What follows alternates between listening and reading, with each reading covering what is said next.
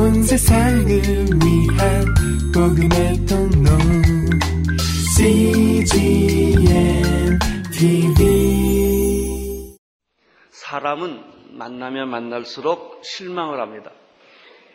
그리고 보면 볼수록 절망을 합니다.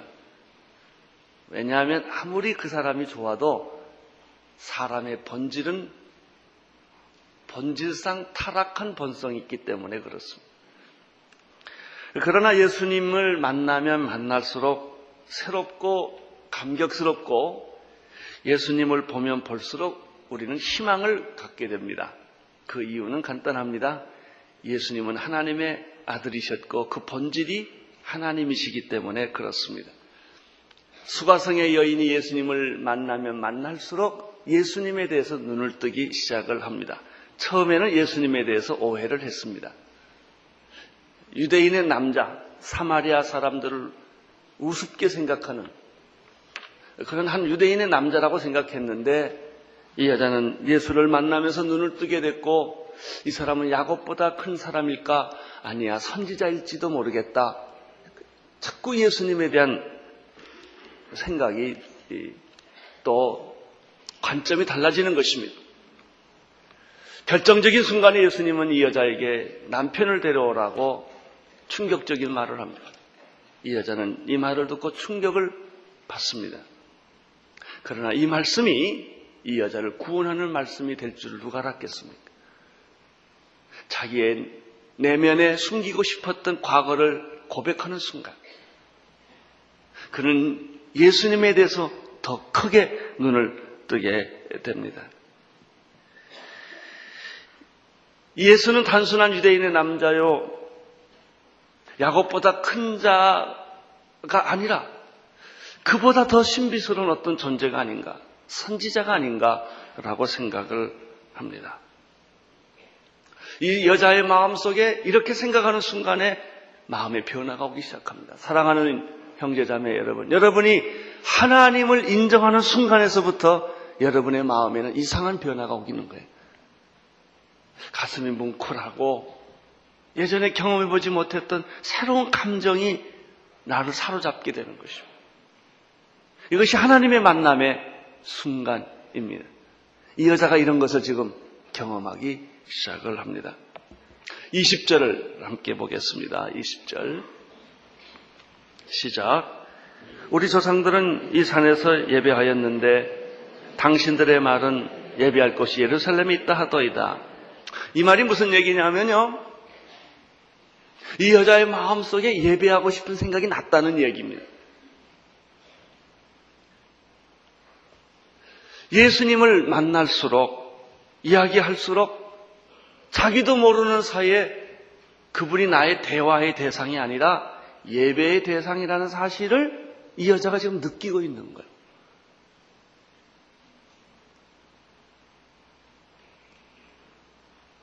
그래서 예배를 드리려고 생각하니까 혼돈스러운 거예요. 자기들의 조상은 이 산에서 예배하라고 했고 유대인들은 예루살렘에서 예배하라고 했는데 지금 내 마음에는 예수님에 대해서 뭔지 모르지만 예배하고 싶은 어떤 그런 분위기, 어떤 그런 충동을 이 여자가 느끼고 있기 때문에 이런 질문을 툭 하고 예수님께 던진 것이죠. 놀라운 사실은 이런 질문을 던진 것 자체가 이 여자에게는 기적이라는 거예요. 물 먹는 우물가에 물에 관심이 있었던 여자, 물길로 왔던 여자가 어느덧 자기도 모르는 사이에 예배라는 문제로 자기 자신의 화제와 관심이 달라진 거예요. 사랑하는 형제 자매 여러분, 여러분 직장에 가십니다. 가정에서 아이를 키웁니다. 부부 생활을 합니다. 우리는 무엇을 먹을까, 무엇을 마실까, 무엇을 입을까 늘 생각을 합니다. 이런 일상적인 화제에서 어느 날 갑자기 내 화제와 관심이 달라지는 거예요. 기도하고 싶다. 하나님께 좀 더 가까이 가고 싶다. 내가 일상적으로 사는 이런 생활의 모든 영역, 그런 관심, 세상의 관심에서부터 점점 나의 관심이 영적인 것으로 변화될 수 있다는 것입니다. 얼마나 놀라운 변화입니까? 나는 여러분의 관심이 좀 더 영적인 것이 될 수 있게 되기를 바랍니다. 세상적인 것에서, 육체적인 것에서 좀 더 영적인 것, 하나님의 것으로 여러분의 관심과 여러분의 흥미와 여러분의 대화가 그렇게 바뀌어지기를 바랍니다. 이성이란 어떤 사물을 객관적으로 이해하고 정보를 가지고 해석하는 것이죠. 그러나 예배는 그런 것이 아닙니다. 사물을 이해하고 해석하고 분석하는 것을 넘어서서 그분을 믿고 그분을 경배하고 그분을 찬양하고 그분을 따르고 싶은 거예요. 신앙은 하나님을 따지는 게 아닙니다. 하나님을 연구하는 게 아닙니다. 신앙은 하나님을 믿는 것입니다. 그분을 경배하고 찬양하는 것입니다. 나는 여러분들이 성경을 대할 때, 하나님을 대할 때 이성적인 관계로 만날 것을 넘어서기를 바랍니다. 성경 공부를 넘어서기를 바랍니다. 성경 공부도 공부예요. 그건 어떤 이성의 작업이에요. 그것은 지식의 대상이에요. 그것이 나를 변화시키는 게 아닙니다. 예배할 때 변화가 일어납니다. 하나님께 예배할 때, 그분께 무릎을 꿇을 때, 그분께 두 손을 들고 찬양할 때, 하나님과 나와는 관계가 만져지기 시작하고, 내 가슴이 따뜻해지기 시작하고, 내 마음이 풍성해지기 시작하고, 다쳤던 나의 마음이 열리기 시작을 하고, 움츠렸던 내 인생이 펴지기 시작을 하는 것이죠.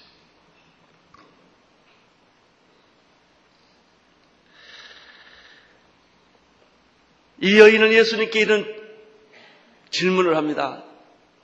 우리 조상들은 이 산에서 예배하라고 했고 당신들은 예루살렘에서 예배를 드리는 것이 마땅하다고 하는데 혼돈스럽습니다. 그런데 지금 나는 예배를 드리고 싶습니다. 이런 얘기예요.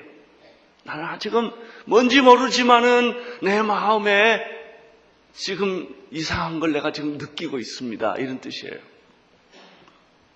이때 예수님이 21절에서 이렇게 대답을 해 주십니다. 21절을 보십시오.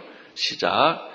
예수께서 가라사대 여자여 내 말을 믿으라. 이 산에서도 말고 예루살렘에서도 말고 너희가 아버지께 예배할 때가 이르니라.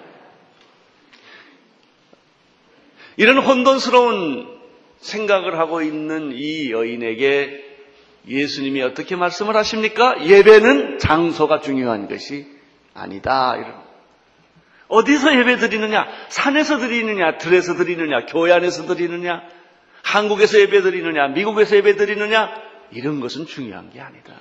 돌집에서 예배 드리느냐? 흙집에서 예배 드리느냐? 이런 건 중요한, 예배 본질이 아니다. 이 산에서 드리는 것이냐, 예루살렘에 드리는 것이냐, 예배의 핵심이 아니다. 그것 때문에 혼돈스럽게 생각하지 말라. 이걸 조금 더 발전시키면 뭐가 되겠어요? 예배는 피아노를 뭘로 쓰느냐 이거 중요하지 않다는 거예요. 영창 피아노 악기를 쓰느냐 야마를 쓰느냐 이걸로 하나님 영광 받고 안 받고를 결정하지 않는다는 거예요. 여러분 예배 분위기가 중요한 게 아니다. 예배 형식이 중요한 게 아니다. 예배 순서 어떻게 만들었느냐 이것 때문에 하나님 예배 받고 안 받고 하는 걸 결정하는 거 아니다. 예배의 어떤 감정과 느낌이 중요한 것도 아니다. 이런 얘기예요. 사람들은 그걸 굉장히 중요하게 생각하거든요.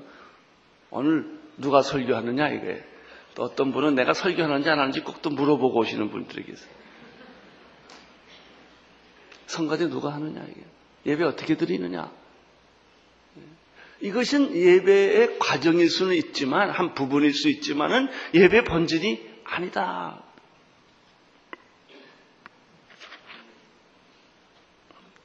참된 예배는 누구에게 예배를 드리느냐가 더 중요하다. 초막이나 궁궐이나 내 주 예수 모신 것이 거디나 하늘나라. 예? 높은 산이 거친 들이 초막이나 궁궐이나 이 장소나 분위기나 제도나 형식이나 이것이 예배의 본질이 아니다. 진짜 예배는 하나님께 드리느냐 안 드리느냐 있다. 내 감정을 만족시키느냐 아니느냐 있는 게 아니다. 내가 기분이 좋으냐 나쁘냐 있는 게 아니다.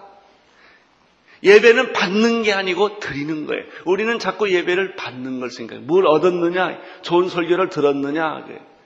좋은 예배를 분위기에 있었느냐 하는 자꾸 받는 쪽에 많이 받으면 좋고 받은 게 없으면 재미가 없다 이거예요. 그것은 예배의 본질이 아니에요. 예배란 내가 하나님께 무엇을 드렸느냐는 거예요.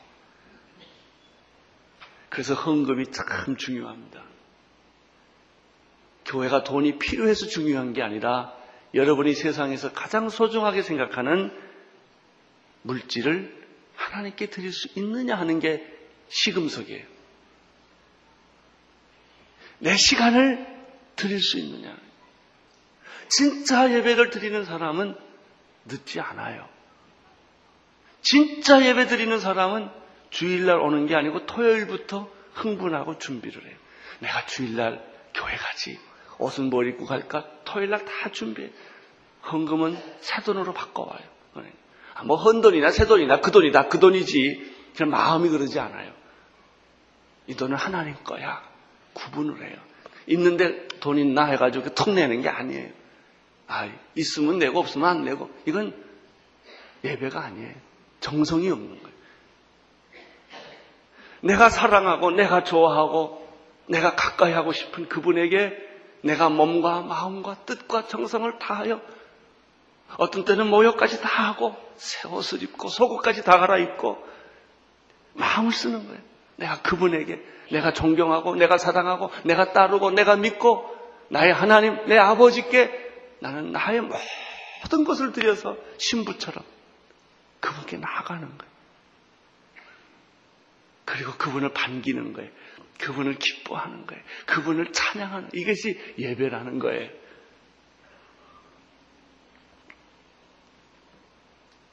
너희는 아버지께 예배할 때가 이르렀다라는 말이 바로 그것이죠.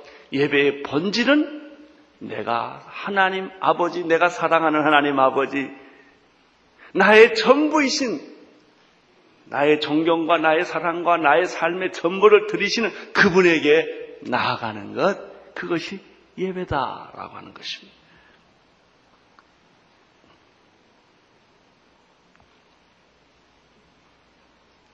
(22절을) 보시겠습니다. 22절 시작. 너희는 알지 못하는 것을 예배하고 우리는 아는 것을 예배하노니 이는 구원이 유대인에게서 남이니라. 참된 예배란 무엇인가? 아는 것을 예배하는 것입니다. 거짓된 예배는 무엇입니까? 모르는 것을 예배하는 것입니다.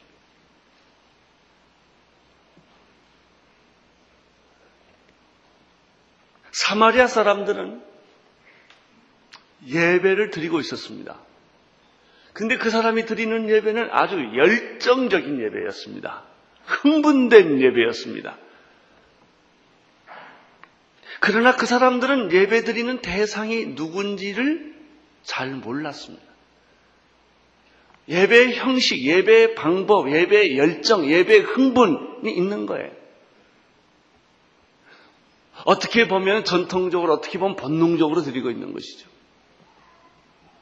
그럼 누구한테 예배를 드리고 있느냐? 왜 예배를 드리고 있느냐? 이런 문제에 대해서는 깊이 생각하지 않았다는 것이죠. 우리는 가끔 우리 주변에서도 그런 예배를 보죠. 뭐 플라플라플라고 아멘 할렐루야고 한참 왜 하냐 그러면 그냥 남이 하니까 나기도 한다 이거예요. 신난다 이거예요. 마치 춤추는 것처럼 한바탕 예배 드리자는 거예요. 예배가 어떻게 한바탕 예배 드립니까?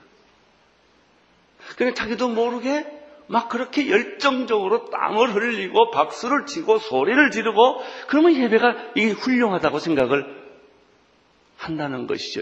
이런 예배를 드리는 사람이 사마리아 사람의 예배였다는 거예요.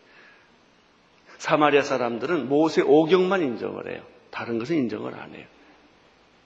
하나님에 대한 지식이 굉장히 제한되어 있고 성경은 성경이지만 전체적으로 보지 못하고 핵심을 보지 못하고 부분적으로 예배를 드리고 있고 자기들이 아는 정도에서만 그게 전부라고 생각하고 예배를 드리고 있는 것이죠. 그래서 예수님이 너희들은 모르는 거 흥분하고 있다.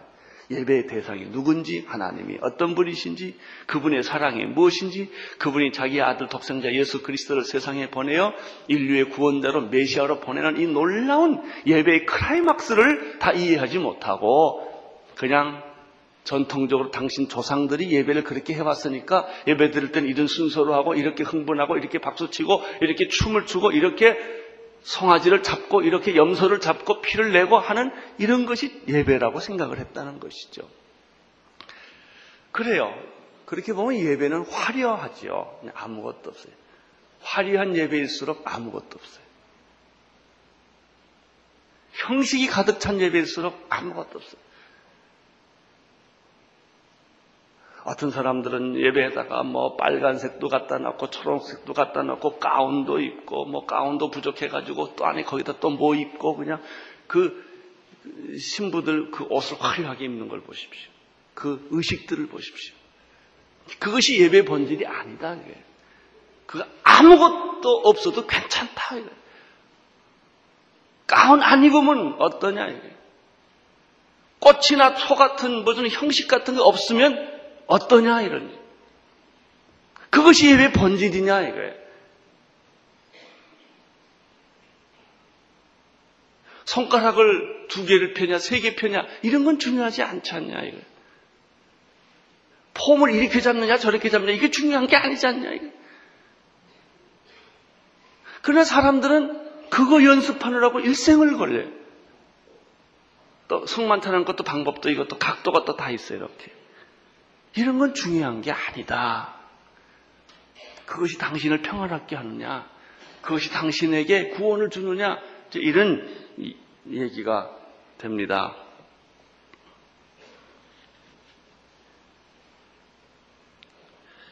진정한 예배란 예배의 대상을 분명히 알고 그분께 예배하는 것이 초점이라고 하는 이야기를 예수님이 지금 하십니다. 하나님께 예배 드린다라고 하는 것은 굉장히 광범위한 말입니다.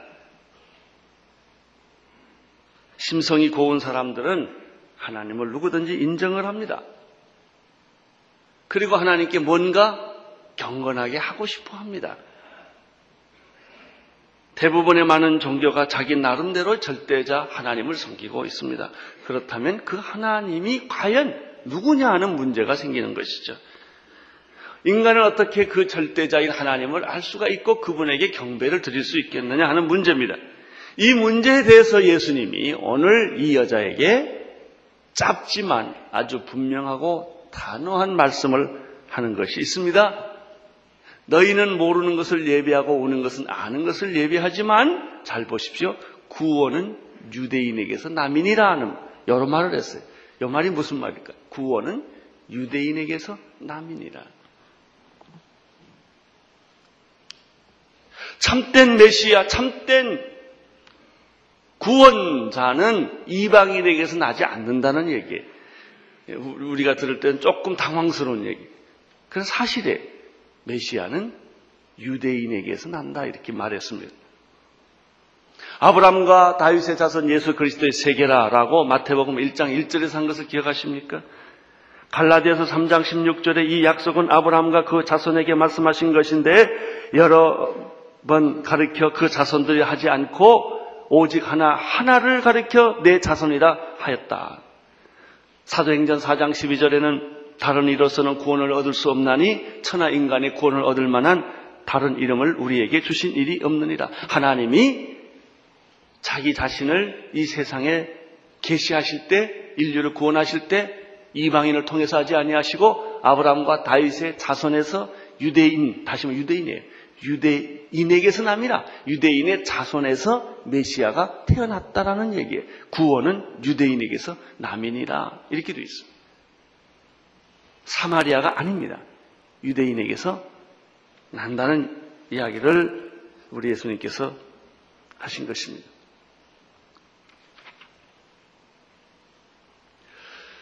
그렇습니다.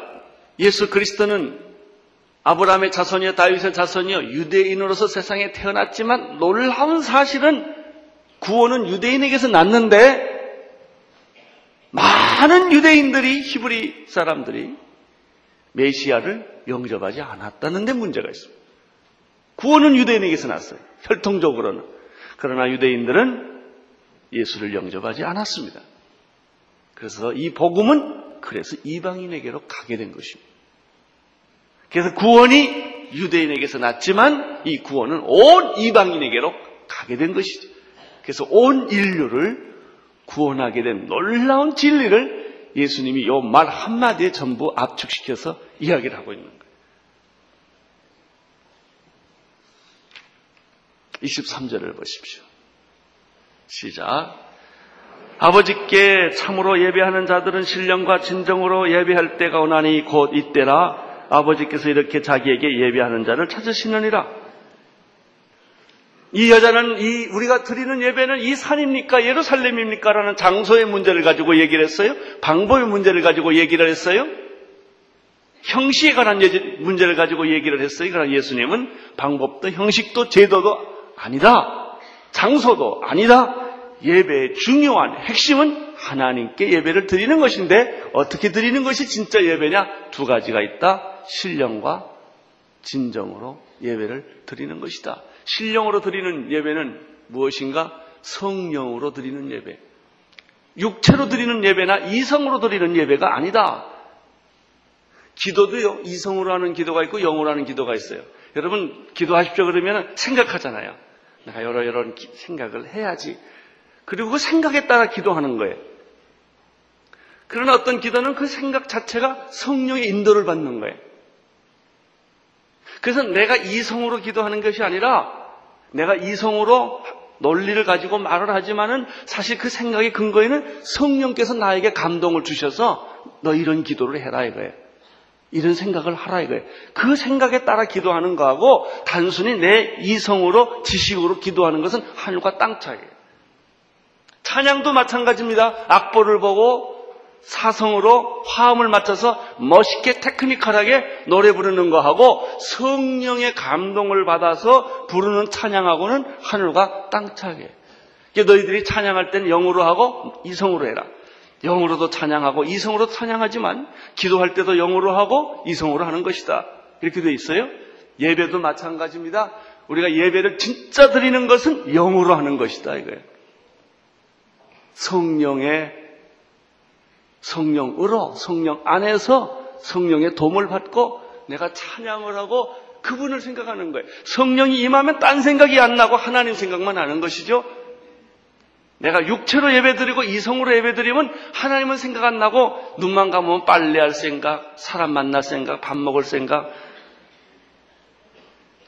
5분 기도하면 1시간 기도한 것 같고 그래요. 이성으로 생각하기 때문에. 영어로 생각하고 영어로 기도하면 전혀 딴 세계. 하나님이 내 안에 들어오시고 영이 내 안에 들어오는 거예요. 예배는 영어로 하는 것이다. 성령으로 드리는 것이다. 이게 진짜 예배다. 두 번째 있습니다.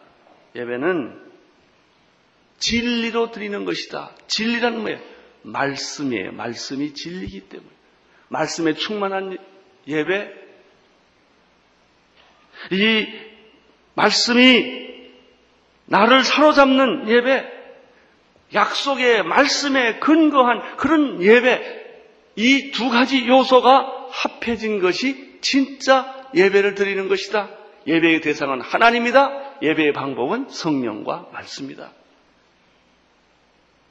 이것이 진짜 예배다. 당신이 그런 예배를 드리기 시작할 때 하나님의 놀라운 그 은혜와 사랑과 기적과 능력이 내 안에 강물처럼, 인물처럼 내게 흘러 넘치게 되는 것이다.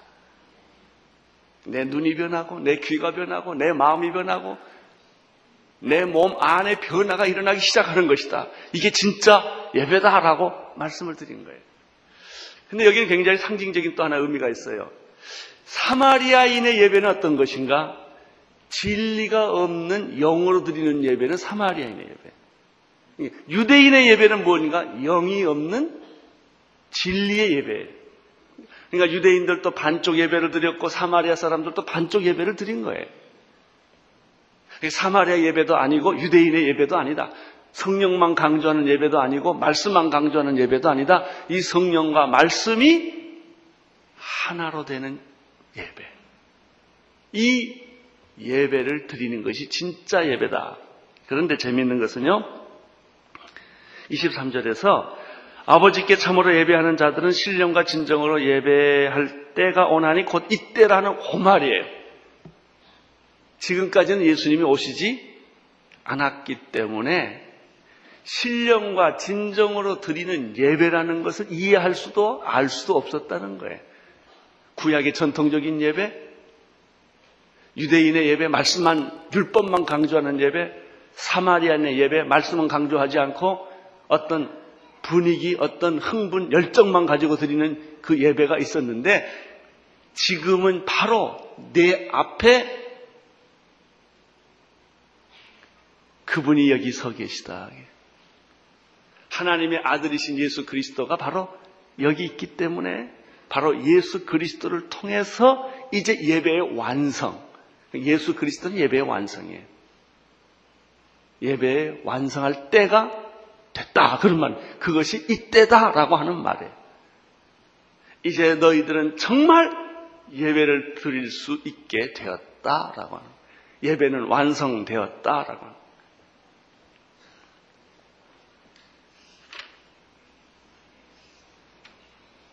23절을 4절을 다시 한번 보겠습니다. 시작.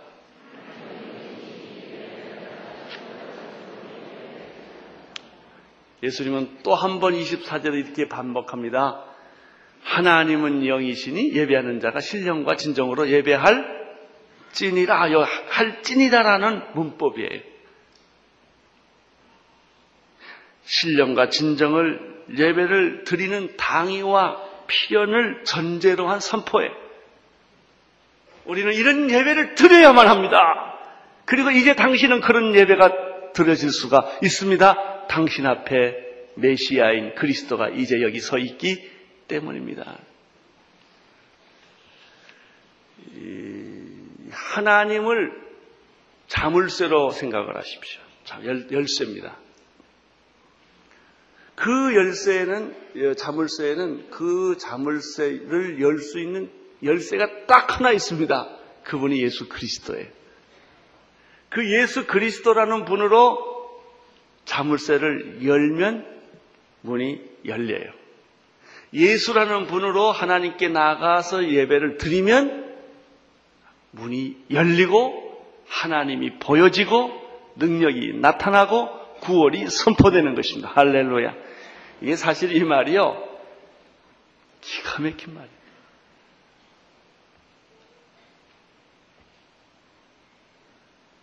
진짜 예배를 받으시는 분은 하나님인데 이 하나님이 닫혀 있는 열쇠와 같아요. 이 닫혀 있는 이 자물통과 같은 것인데 이 자물통을 여는 유일한 방법은 예수 그리스도라고 하는 키예요. 이 예수 그리스도라고 하는 키는 신령과 진정으로 드리는 예배의 통합이에요. 이런 예배를 여러분이 하나님 앞에 드릴 때 우리는 어떻게 보면 지금까지 다 사마리아식 예배를 드렸고 유대인식 예배를 드린 거예요. 말씀만 강조했다든지 성령만 강조했다든지 이, 이렇게 부분적으로 했는데 이제 예수 그리스도 안에서 영으로 말씀으로 예배를 하나님 앞에 진정으로 드릴 때 열쇠가 철커덕 하고 열리는 거예요. 여러분 그저 집에 들어가실 때나 금고문 여실 때 이 키를 가지고 또 다이아를 돌릴 때 착 하면 그 열릴 때 그 기쁨 아세요? 근데 아무리 해도 안, 안 열려. 그러면 또 열쇠를 또 뺏어보고 이게 뭐 잘못됐나 해가지고 보지 않습니까? 다른 걸 아무리 찔러도 비슷한 거 찔러도 안 열리는 거예요. 예수라는 분, 그분을 통한 신령과 진정의 예배를 그분 앞에 드릴 때 천국문이 열리고 하나님의 문이 열리고 하나님의 영광이 나타나고 예배의 영광이 나타나기 시작을 하고 우리 안에 기막힌 기적과 변화가 나타나기 시작을 하며 여러분이 신령과 진정으로 예배를 드릴 때 내 화음은 맞지 않고 목소리는 다 갔어도 끽끽거리는 그 목소리 속에 놀라운 성령의 감동과 감화와 기적과 예배가 흘러 넘치는 거예요. 할렐루야.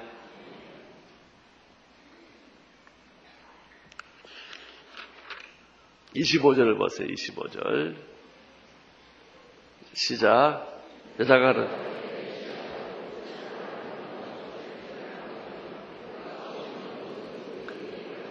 이 여자의 생각은 좀 더 명확하고 좀 더 분명하게 지기 시작을 한 거예요. 선지자일까? 선지자보다 아마 더 큰 분일지도 모르겠다. 그렇다면은 내가 이분을 이성으로 대하는 것이 아니라 예배로 이분을 만나는 것이다. 그리고 지금 이 여자가 막 달아오르기 시작을 하고 흥분하기 시작을 하는데 이 여자가 이제 생각을 집중하는 거예요. 그렇다면 메시아 곧 우리 우리의 유일한 희망, 유일한 기대, 우리의 유일한 구원, 메시아라는 분이 그 그리스도라는 분이 오신다는데 바로 그것이 아닙니까? 라고 여자가 거기까지 생각이 점핑을 한 거예요. 할렐루야. 오늘날 여러분의 생각이 그렇게 점핑하기를 바랍니다. 뛰어들어가야 되겠죠. 이미 이 여자는 예수님의 대답을 듣기 전에 벌써 흥분했어요. 감격했어요. 눈을 떴어요. 신비한 세계를 보기 시작했어요. 메시아, 인류를 구원할 그리스도, 그분에 대한 생각으로 집중하고 있는 거예요. 이때 26절에서 예수님이 이 여자에게 이렇게 말합니다. 예수께서 이르시되 내가 말하는 내가 그러라.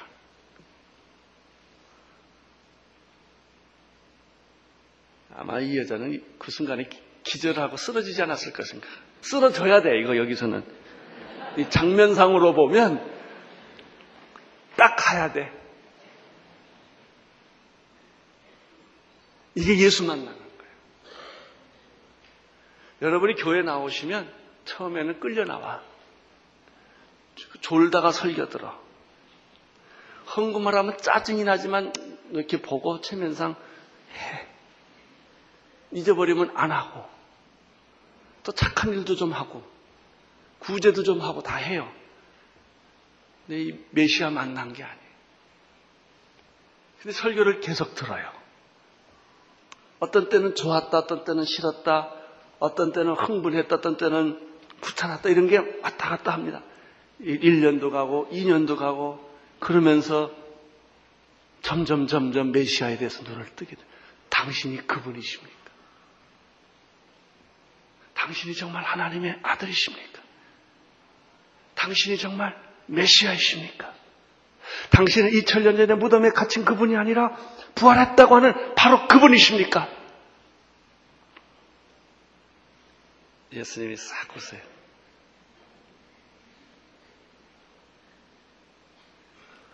나는 이미 기절 직전에 가 있어요.